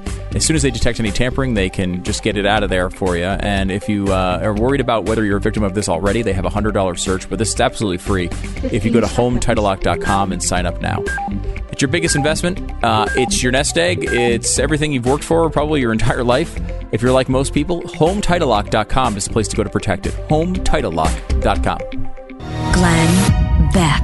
Pat and Stu for Glenn on uh, the Glenn Beck program. You can also join me for my uh, show every weekday uh, at, uh, well, it's early. It's right immediately preceding uh, this show on the Blaze Radio and TV network. And then, of course, listen anytime you want if you don't want to get up that early um, by just downloading the podcast. Uh, Triple eight seven two seven B E C K. Looks like Eric Swalwell, who is a Democrat representative from California. Uh, Huge name. Huge name. Mm-hmm. He's just trying to get his name out there now, I think, because is he considering, is he actually considering a run for the presidency? Yes. Nobody knows who this way. guy is, right? No, but I mean that's this is the way you solve that. Right? Yes. Like you go and you run for president and you're one of the first ones out there so there's no one really el- no one yet to discuss. Like Kamala Harris hasn't announced yet, Beto O'Rourke hasn't announced yet. So instead, you take uh, Eric Swalwell as the only guy who you can get on TV who's running for president in 2020, and he'll have that like until January. He probably has that pretty much locked up. So people will talk about him, and of course, And they'll especially talk about him now Yeah. because he's talking gun control uh, in a way that few ever have, uh, which is kind of amazing. He was advocating for gun control confiscation, confiscation policies. So Dana Loesch, Dana tweeted out uh, that high-ranking Democrat Eric Swalwell calls for confiscation of semi-automatic rifles using $15 billion of taxpayer dollars to do it and proposes criminally prosecuting those who don't participate. Swalwell tweeted out, she's not lying. So he confirmed it. We should have banned assault right. We should ban assault weapons by buying them back or restricting them to gun ranges and gun clubs. So, so then a Second Amendment advocate, Joe Biggs, uh, responded, uh, saying that gun confiscation just wouldn't be good policy because it, I don't know, might spark an insurrection. yeah. He said, so basically, Representative Swalwell wants a war because that's what you would get. You're out of your effing mind if you think I'll give up my rights and give the government all the power. Swalwell then tre- tweeted out, and it would be a short war, my friend. The government has nukes. Too many of them, but they're legit. Uh, okay. This is like his way of trying. I want activists to like me. So I will uh, say I'm for confiscation of guns, and then I'll say all the dumb liberal talking points, and throw in an anti-nuclear weapon commentary in the middle of it. like I, I'm, I'm against them, but obviously we would use them against Second Amendment advocates if they try to keep their guns. It's hard to, you know, in this country, it's kind of hard to separate killing the gun rights advocates, but at the same time, not killing your constituents who agree with you uh, and don't have the same policies as the gun rights people. You know, maybe you got a lot of, if you're going to start nuking places, nukes are kind of indiscriminate. They just, they kill everybody in the area. This is the uh, So- we're we're walking around the uh, single dumbest point in the gun debate, and it's not he's not alone making it. A lot of uh, left wing people say these sorts of things because the first thing you get is well. What, what about like you, they have tanks? They usually say tanks, Tanks. is usually where they go. Now nukes is an interesting one because just on its face, Nuking American cities. Right. Like nuke first of all, as you point out, Pat, you would kill a lot of people who are your allies, right? Because they all we all live with each other. Like they're Uh-huh. Right. gun owners in every community. Yeah, we don't have separate areas for gun owners as opposed to non. no, that's not the way it works. No. Um, so nuking a, an area would be would be difficult and and kind of And silly. counterproductive because Yeah. then you kind of lose access to that area well, that's the point. If you're in this scenario where the government is rebelling against, uh, you know, against all constitutional principle And making war against making its war people. Mm-hmm. its own people, the the goal there is to be able to rule the country, right? Yeah. So you want to rule a nuclear wasteland? like, what's the point? What is your incentive here, right? Uh, Stupid. I mean, you, you you don't. That's not the way people handle it. I mean, think of how go to the worst. I mean, every single terrible time where you know mostly communists or fascist regimes have rounded up people or wanted to eliminate a group of people. There's never a point in which they drop their largest weapon on a city. No. Right? like that's not, a Not their thing. own cities. No, because you always have people, and you want to protect the infrastructure, and you like nukes is is a is a really dumb argument, but it's a germ So of this of another dumb argument that doesn't get the stupidity it it it, it deserves, uh, because the idea that people will say, well, um, you have uh, an AR-15. And the government has tanks and bazookas and cannons and all the you know anti-aircraft weapons and all the important things that they have, artillery from they can shoot you from hundreds of miles away. And it's the idea that like if you picture, I always in, every time I hear this argument, I picture the same thing, which is I think it's what Mel is it the Patriot, the the Mel Gibson movie, and you know the, the troops are rolling up to his house. And like, what's he gonna do? They got like nine million got people with guns. He he has to protect his kid, uh, you know, and his kid is like doing really stupid things and gets himself shot. Spoiler alert. um, and you know, and you're thinking to yourself, well, how would this guy defend himself? If I just had my AR-15, they came, the government comes down the driveway with 20 tanks. I'm not going to win. Well, no, and that's that's why they make that point like that because they want you to think of that scenario, which is not how it works. In reality, I'll give you an example that liberals can completely understand because they complain about it constantly. Why do giant, incredibly well uh, um, uh, equipped militaries get in quagmires around the world? We always hear this, from uh, the left. You know, Iraq's a quagmire and Afghanistan is a quagmire. Afghanistan it doesn't have nuclear weapons. They don't have the things that could fight back against a, a, real Not military like ours. either. Not a lot of tanks. Not a lot. They they have some small arms, Mm-hmm. right? And the problem is going door to door to try to overturn a country where there's hundreds of millions of guns is impossible. Yeah. You would just It be in constant war is. for eternity. Right. You can't like it's hard for us, uh, the U.S. military, to go into a, with a bunch of farmers. And, Mm-hmm. and and you know opioid farmers in the middle of uh in the middle of Afghanistan and the same thing happened to the Soviet Union. We all know from the Princess Bride Mm-hmm. the second dumbest thing is a land war in Asia, but only slightly or that's the dumbest thing. And this only slightly behind that is uh, you know a battle of wits with a Sicilian when death is at hand or whatever. We know that the dumbest thing on that list was a land war in Asia. Yeah. And it's not because we don't have nukes. We could just nuke Afghanistan, right? We could drop nukes Mm-hmm. all over it. We don't even have to live there, and we still don't do it. Th- th- We would not do that here. And the Second Amendment is an incredible defense against the incentive to want to do this to your people. You don't want to go after and round up your people because it's impossible. All your soldiers are going to get shot. If you are the Nazi regime and you take over the United States of America, you're going to have to deal with 400 million guns. Well, yeah, that's the other element is not our government, but some other government. Yeah. Trying an, a U.S. invasion. Well, if you've got 350 million guns out there, Mm-hmm. uh, that invasion's not going to go very well because people are going to defend themselves. Yep. And you're going to be in a continual guerrilla war, continual, with with the citizens of this country fighting against, you know, a foreign power that was here. Yeah. I mean, people are like, well, that's never going to happen here. Probably not. You know why? Because of the Second Because- Amendment. yes, exactly. Because there's no reason Exactly. a government would ever make the decision to do it here. So it's not just defense against our government; it's a defense against anybody's Yeah. government trying to oppress us, trying to trying to usurp our rights. anyone who would want access to the land. Yeah, you can, if you're the Soviet Union, you can fire uh, nuclear weapons around the world and blow things up here. In theory, if if somehow we were not going to respond to that, maybe that would seem like a good idea to you to to take out a threat. But if you want any access to the land, there's no reason to do that. You're going to ruin it. You're going to make it so it's uh, uninhabitable, and you're not going to get anything out of it. The point is, uh, you know, the Second Amendment is a great defense against a tyrannical government for that reason. It's impossible to go door to door. How would you do it? You go, you go to places people would have things hidden. You, you'd never be able to do it, and you would, you would, of course, in this scenario, this you know long shot scenario, um, you would never be incentivized to attempt to do it because of these reasons, because the guns are in the people's hands. Glenn's talked many times about um, the. I think it was the Soviet Union's plans for a possible invasion of the United States Mm-hmm. and where they would launch from where they would launch that. And I, I think it involved Canada and it involved um, uh, California. California, Mhm. Arizona, New Mexico, going through the southern border and going that way, or the Canadian border. And the one place it didn't involve going into was Texas. right. Why? Because Texans have guns. Yeah.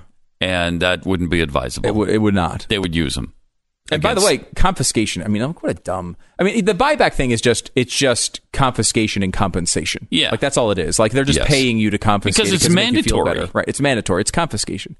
But I mean, they tried this in Australia and it did not do anything. They did this after a mass shooting in Australia. Uh, and you get a little cash, but you lose, of course, your fundamental right to protect yourself, which I'm not willing to, to give up. Um, 2008 study fro- about this, a University of Melbourne concluded that, quote, there is little evidence to suggest that the Australian mon- mandatory gun buyback program had any significant effects on firearm hom- homicide. Another study said, quote, the gun buyback and restrictive legislative changes had no influence on fire hi- f- firearm homicide in Australia. they went and bought up. Now remember, this would be It's unbelievable. this is be they would have had in, you know in Australia they did about tw- it was between 20 and 35 percent of all guns on the streets. Now in Australia that was 650,000 guns. Here you're talking about 100 million guns or more. You know uh, that you're not getting 100 million guns. What did he say 15 billion dollars? Yeah. Uh, you're not getting that sort of level and you would still leave 300 million guns on the streets. And again, and it doesn't work. It doesn't work. The policy doesn't work to the end that you're looking for. You, you don't get the result that you want, which is no gun violence. It happened in Australia and it happened in the UK. Yep. The same thing. In fact, the gun violence went up 300% in the initial years after the confiscation. And then uh, it kind of leveled out and it's gone up and down since, but it's about the same as it was now. It's now about the same as it was before the confiscation. So it did nothing Yeah, it does nothing. It, did nothing. It doesn't. And you know, this idea that you're going to stop these uh, situations um, by you know getting rid of quote unquote assault weapons and all these like BS terms that don't actually mean anything. I mean, assault weapons are relatively expensive, right? Mm-hmm. So if you go and you go buy, you bought a AR-15, right? Yeah. Uh, what was it like twelve, thirteen hundred dollars, fifteen hundred dollars? I mean, Yeah. they're pretty expensive. Yeah, 15 or weapons. 16, I think. Yeah. Now at what, the time I bought it. At the time you bought it. Because there was kind of panic at the time. Yes, um, but you know that's a relatively normal price. I think you know you're talking about over a thousand dollars for an Mhm. AR-15, right? Mhm. Uh, if you stopped selling AR-15s and people had a thousand dollars to spend on guns, what they would probably do is buy two or three other guns, right? Like you're going Yeah. to go and buy two or three handguns or whatever it is, and you're going to wind up as what the same thing that happened. By the way, last time they tried this in the United States, an assault weapon ban, there were more guns at the end of it than at the beginning of it, because people just go in and buy more guns. It's silly. It really is. By the way, I just for uh, your own edification and information. Sure. I don't have that AR-15 anymore. I, I I don't even know what happened to it. It's gone. It's weird. It's gone. It's gone. Yeah, I don't. I don't know if somebody took it or what. Well, I don't you- have it anymore. I don't have any weapons. Oh, really? They're completely gone from my home now. Yeah, really weird. Is it anything to do with us So being if on national radio? And Uh, no, I'm sure not. Um, I, Hmm. they'd be gone regardless. I'm pretty sure. Okay. Um, yeah. But if anybody were to come and try to confiscate them, there, there's no guns there to confiscate. That's Oh, the, okay. that's the So they issue. don't- no need to stop by no your place. need to stop by my house. Oh, that's good. I don't have any guns. you saved the government a lot of time Yeah, here. that's what I wanted have- to do yeah. because they've only got 15 billion for confiscation. So 15 billion. that wouldn't last a, a week wouldn't. No, it wouldn't. of, of, of trying to do this. Oh, it, plus the unreal the chaos that it would cause would be. Uh, Here would be. I mean, it'd be ugly. Not to mention too, ugly. the, the funny thing about this is the people that would give up their guns for money are not the people that w- you have to worry about if you try start trying to confiscate guns. Mm-hmm. And also, they're not the people who are going to uh, do mass shootings. Right, like the, Right. a person who's like, ah, I don't need this gun. They're going Right. to give me two hundred dollars for it. Ah, I'll turn that in and take the two hundred. That's not a person who's like going to do a mass shooting, right? No. You're not taking away weapons No. from people who might use them in a bad way. The person who is going to do a mass shooting, like this, uh, you know, this terrible situation we recently had uh, uh, in the in the bar, the country bar in California, that person was willing to give his life Mm. to make that statement. Mm-hmm. Again, two hundred dollar buyback. You know, he wasn't like, ah, should I turn this in or should I go shoot fifteen people in a restaurant? Like there wasn't a, a debate, an internal debate on that one. You're going to take guns away from people who might use them in a good way, and uh, and then the people who might use them in a bad way have no no pushback. None of this makes sense. Mm-hmm. No, None of it. No, it doesn't. Triple eight seven two seven B E C K. It's Pat and Stu for Glenn on the Glenn Beck program. Pat and Stu for Glenn. Triple eight seven two seven B E C K. You know, I've been waiting for somebody in the press, someone in the media, to say anything negative about Jim Acosta, because Jim Acosta just soaked up all the oxygen in the room and, uh, for his own benefit, uh, stole the limelight, wouldn't let anybody else speak at the press conference in question, continued to uh, ask question after question, even though the president of the United States told him to sit down, we're going to somebody else, refused to yield, wouldn't allow his colleagues to ask questions, and the rest of the press just seemed to fall in line. Yeah, Jim's a great guy. It's a great thing to do. He's just great. He's just really great, and uh, I stand with Jim because it's just impressive to take away his. Pre- And by the way, they took away his hard pass. Well, just go apply for the daily pass. Just Right. get the daily pass, Which which, is what- they would have given you. Most organizations have to do, by the way. Yeah. I mean, you know, when you know the Blaze had uh, had someone there, that's what they had to do. You have to apply to get go one every day and get one. Mhm. And then, did he ever get called on? No, I don't think. I don't think even once. I don't think even once. Certainly not by the president. Maybe maybe by the press secretary once. I don't. I don't know. Maybe but not once. the. Yeah, the president never once called on him. No. Um, so Acosta gets called on all the time, and then he dominates Uh, the questions. You're supposed to get one question, maybe a follow up. This guy asked, I don't know, three or four or five questions.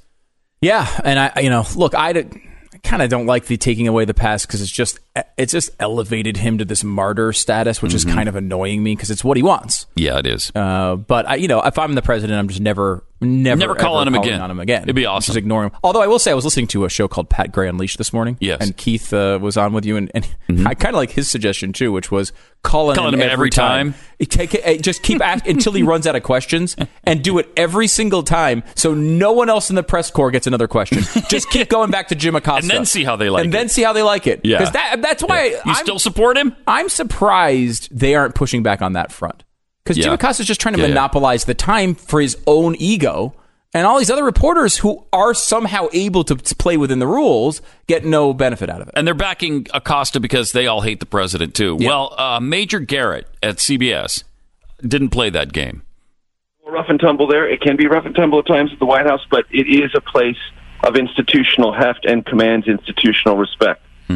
And I will say on my behalf, the previous press conference we had with President Trump in the Rose Garden, the president looked at me. I thought he called on me. I stood up. The White House aide handed me the microphone.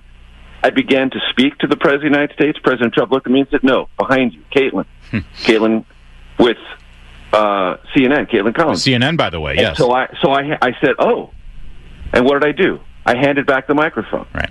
Now, some of my colleagues might say, "What'd you do that for?" You you have the microphone, you have a voice, you can speak. The president of the United States said, "Not you." To my way of thinking, that's enough. president said, "I didn't call on you. I called on somebody else." All right then. Yeah. And I didn't get a press. I didn't get a question in that press conference. Some hmm. might say, "Well, you laid down and you were too deferential." I don't. I don't feel that way. I stood up. The president of the United States said, "No, I don't mean you. I mean somebody else, another one of your colleagues." So I deferred, Yeah. Hoping he might call on me again. He didn't. That's how I orient myself to the institution. That's great. And the person who occupies that institution is chosen by the country, and I respect the institution Interesting. and the country's choice. Yep. And I'm there to, on behalf of everyone, ask questions and most importantly, Larry, get answers. Yeah. So that that shows respect for not just the president, but his his colleagues Hmm. as well. Uh, it's a great point of view, I think. I'm amazed that, that someone actually said that. Me too. That Me seems too, pretty no- obvious. I think. Yeah. Uh, nobody else had the giblets to do it, though. Triple eight seven two seven B E C K. With Pat and Stu for Glenn. Uh, big article in the Politico uh, today about Beto O'Rourke, who has just captured the imagination of Democrats everywhere. They just they love this guy. I don't really know why. I, I don't. I mean, I know he raised a lot of money, and he ran a campaign that came close, that brought a Democrat close to the Republican in Texas, and that can't happen. Uh, but he made it happen, and you know he's a former punk rock performer. Who, by the way, it was terrible. I mean, if you've ever seen or heard any of his music or watched them on uh, on TV, they did a a, a uh, they did an appearance on El Paso television in the '90s. Oh my gosh, it was awful, horrible. And he was his name was Bob. Yeah, it was Bob. Yeah, because his actual name is Bob or Robert Francis O'Rourke. Anyway, he uh, has captured the imagination, and everybody thinks that he's the guy for 2020. Um, they think that if he if he runs, he could beat Donald Trump. Uh, he did raise over 70 million for a Senate run in Texas. This is the largest sum ever raised in a Senate campaign.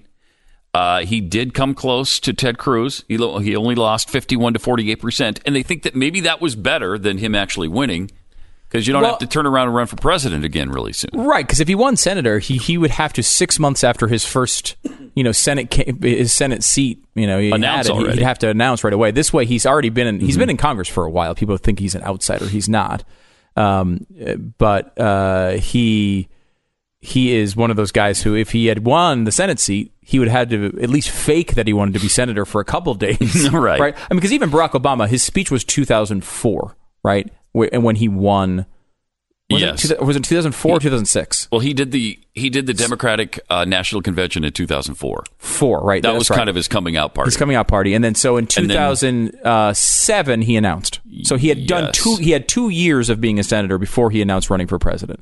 Yeah. and then in, in 2008 he obviously won the presidency. Where here you'd be doing it six months after he took the job. Now it's not out of the question that he could still win, but that's a tough sell. Here, with Mm-hmm. he's already been a congressman for a long time. He's not coming from no experience. He's he's just a government guy. He's just you didn't know about him before. So there's a there's a clearer path there. Um, and uh, and we talked about the um, about the Cruz campaign quite a bit as that was going on. Uh, did you see the comments by uh, Jeff Roe, who was the who was the campaign manager for Ted Cruz? No, he was uh, after that election said this guy's incredibly dangerous. Like Beto? he, is going to be hard to beat. I, I we we had to kill ourselves to beat him by three points in Texas. Like this guy Yeah. is serious. This is going to be really hard if he runs. He was he was very um, complimentary of Beto as a candidate because he he. I mean, look, that, he's got some kind of appeal. yeah, someone you know remember the whole Wendy Davis thing? Mhm. And Wendy Davis was a candidate. Abortion Barbie. Abortion Barbie, she was known as in Texas, and she just fought really hard for this like third term abortion. She got thing. killed. Uh, and she got she had thirty seven percent of the vote, something like that. And Beto got forty eight point three. Yeah. I mean, that is Yeah. in Texas. It's a hard. I mean, he ran a good campaign. Now, a lot of that He had to do with raising money, but that's also a big part of it, right? Mm-hmm. That is uh, that is part of campaigning. You need to have somebody who can do that. And he did. And he did that. And he had enough money to where he bought every commercial, I think, on Spotify. Uh, my, my wife listens to Spotify a lot. And, and every time there was a commercial break, it was him. Really? Virtually every time. Again, I believe it's nine ninety five a month, uh, unlimited. You don't have to have any commercials. I know she's just so, I'll say thrifty. thrifty. Thrifty. Yes. I will say- She's not willing to do that. But I, even if you are thrifty, you don't want to turn off the. uh, Let, let me put it another way: nine ninety five to get rid of Beto. I know. I was would willing that. to do it. Mhm. Let me, let's upgrade right now. Right now. And stop this madness. Even She if would do it. even if Beto wasn't running the ads, I think Spotify Mm. could get get away with just doing that to convert people to premium subscribers. they probably like every Republican in Texas. Wow, we have a real surge in Yes. Texas with subscribers. It's amazing. And then on local TV, he was everywhere. He was he was absolutely omnipresent. You couldn't escape him. I've I've rarely saw a Ted Cruz commercial. I always saw Beto Yeah. commercials over and Oh, over so and over. money. So much money. Yeah. So, and I think he, he must have spent almost every dime. And they asked him at one point along the way, after they, after everybody heard that he raised $38 million just in the last quarter, which is more than even Obama raised in his last quarter as a presidential candidate. He said, they asked him, well, are you, you know, you got so much money. You going to share with other Democrats? Nope. Nope. Of course not. This is all for me and all for Texas. Oh, okay. Well, Well, it's all for Texas until he runs his national campaign. Was he have Exactly. ten million left over? He said. I think he said Yeah. that the Yeah, I think it is. ten million dollars that he can. So he's got a nice little seed to start his campaign. People really believe he's going to do it. This is the best circumstance because he lost in a close election. He and showed. he said no, but he's going to, right? I mean, I don't you believe he's I going th- to? I think, I think he so. will. I mean, if nothing else, he's going to be absolutely on the top of the list for VP candidates. At the very like, if, if Joe Mm-hmm. Biden, let's say, wins the nomination, which is a possibility, as crazy as it seems, Mm-hmm. he's still probably leading most of the polls right now. Joe freaking Biden. Um, you know, but in that world, Beto O'Rourke is the type of person you could totally see Biden taking, right? Someone f- from the South who's younger, kind of gets you that next generation of of of Democrat. Two white guys, though. Yeah. Well, it- that's a problem. it no is- diversity in that it- ticket. there's an interesting battle on that one right now because usually, like, what Republicans or what Democrats want to do is find the most exotic candidate, Yeah. right? Like, and they Diversity. They want. Uh, this is what they're talking about with you know we've got you want diversity, you want uh, different genders, different races, different uh, sexual preferences, whatever it is. But there's an argument made, and and probably most famously by Michael Avenatti, who is obviously a you know persona non grata now. I mean, he's you know they, they don't like him anymore. But he made the point, and this is something that is really out there for for Democrats, and it's a real conversation happening in these circles, which is the reason we lost to Trump is because all we do is talk about diversity, and all we do is pr- put up candidates that look Uh-huh. different, Uh-huh. and we can't. I'm going to say this in the more in a more conservative friendly way, but essentially what they're saying is we can't fool the middle of the road independent with our socialism unless we give them someone they can relate to and be familiar to. Like a Right? Beto. Like a Beto. So you take some white dude. The white dude uh, argument right now is strong because they think now again think put yourself in the in the argument of a progressive if you're, your mindset of a progressive where you're saying well look in our cities we're all diverse and understanding but then there's those dumb people those dumb people in the middle of the country and Oh, the unfortunately Hicks, yeah the rednecks Yeah. that are so racist. yeah, yeah, those people. They're racist and they hate women. Yeah. Mm-hmm. Right? We can't win any of these votes. That's how Trump won. He was able to appeal to the, the, the those people who policy wise probably don't care all that much, but they are, you know, they're racists and they're sexists and they don't want some woman running the country. They want a white man. Mm-hmm. And so the idea is to pick a white man with socialist policies. Right now, Bernie Sanders is you know 647 years old. I don't think he really fits into there. But like a Joe Biden, where like you get a guy who's going to put you know, mostly mainstream Democratic uh, policies in there, or a Beto who's going to go even further to almost Democratic socialist level policies. Yeah. You put it in there with the a familiar package. In progressives' minds, that's a good idea. You know, again, they, they think very little of the Ohio voter, the Michigan voter. Uh, they, they they just think they're a bunch of racists who The Texas voter. Yeah, the Texas voter. They hate them. Yeah. So instead, you get put somebody in a package that can be accepted by evil racists, but throw the policies that we want in there. That's a winning combination. Yeah. They think if Yeah. if you put a let's say Kamala Harris or a Cory Booker in there, sure all their policies are 100% right. But all those evil white people will vote against Cory Booker cuz he's black.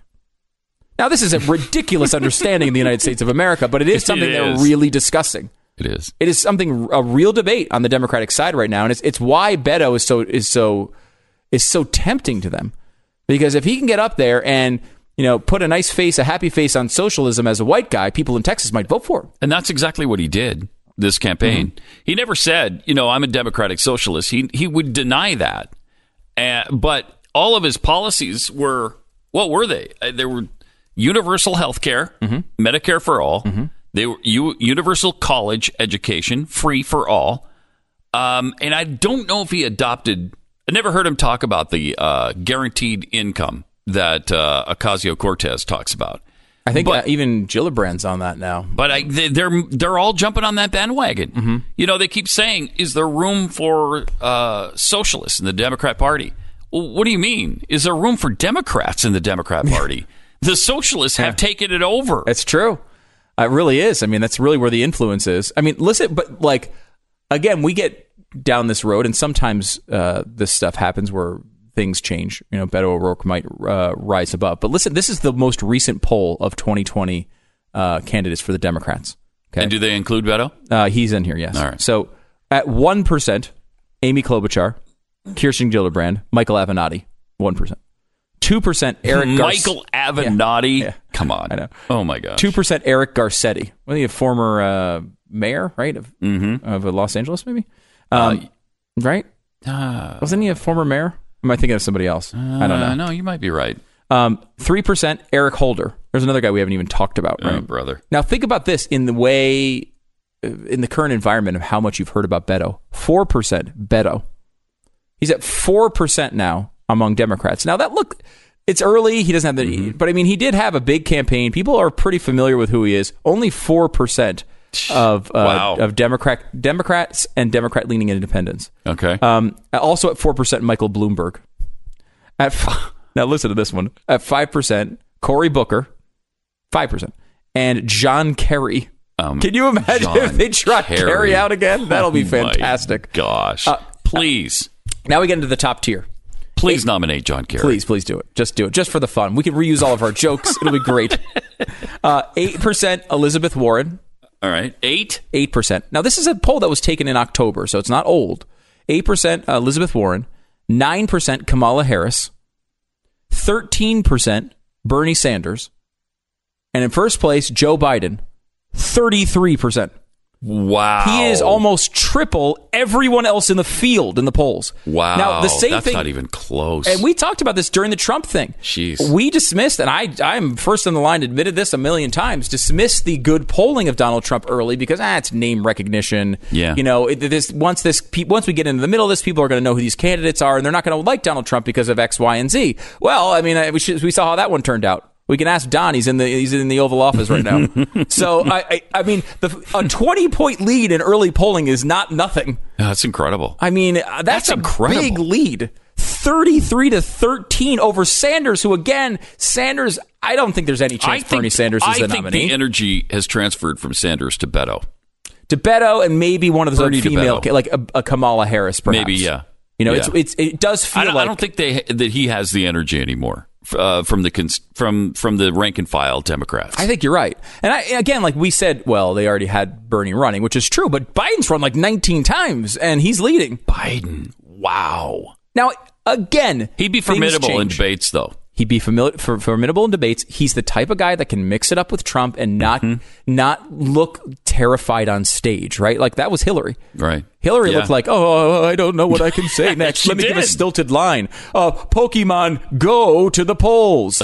Like that, that's what's her response. That was powerful, though. It was. You got to admit that was powerful.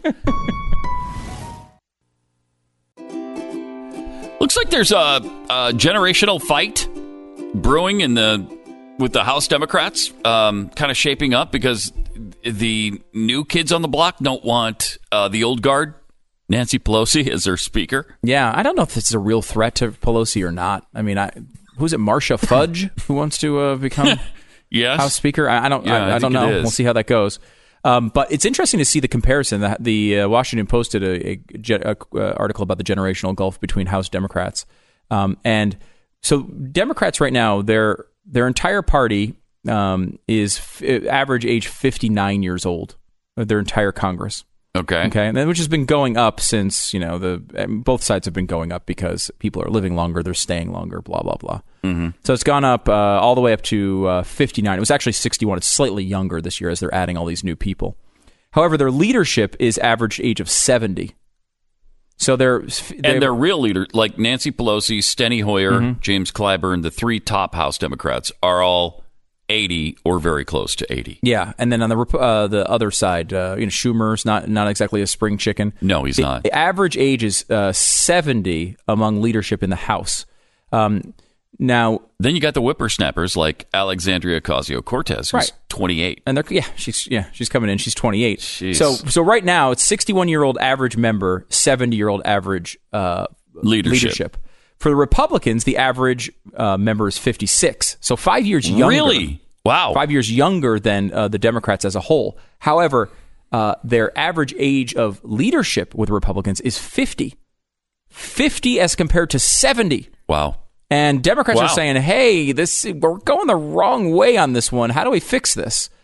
And uh, they want to try to put somebody younger in, in leadership, and you know, but there's there's entrenched power there, and I don't think Yeah. Nancy's not giving that one up without a fight. No, it's going to be interesting, though, because there's a lot of people. Well, 17 have come out and said, look, we want anybody but her. Mm-hmm. We don't want her again. And it's kind of surprising they're willing to challenge her openly like that. Mm-hmm. So we'll see. And we'll see you tomorrow, uh, right here. Glenn Beck, Mercury.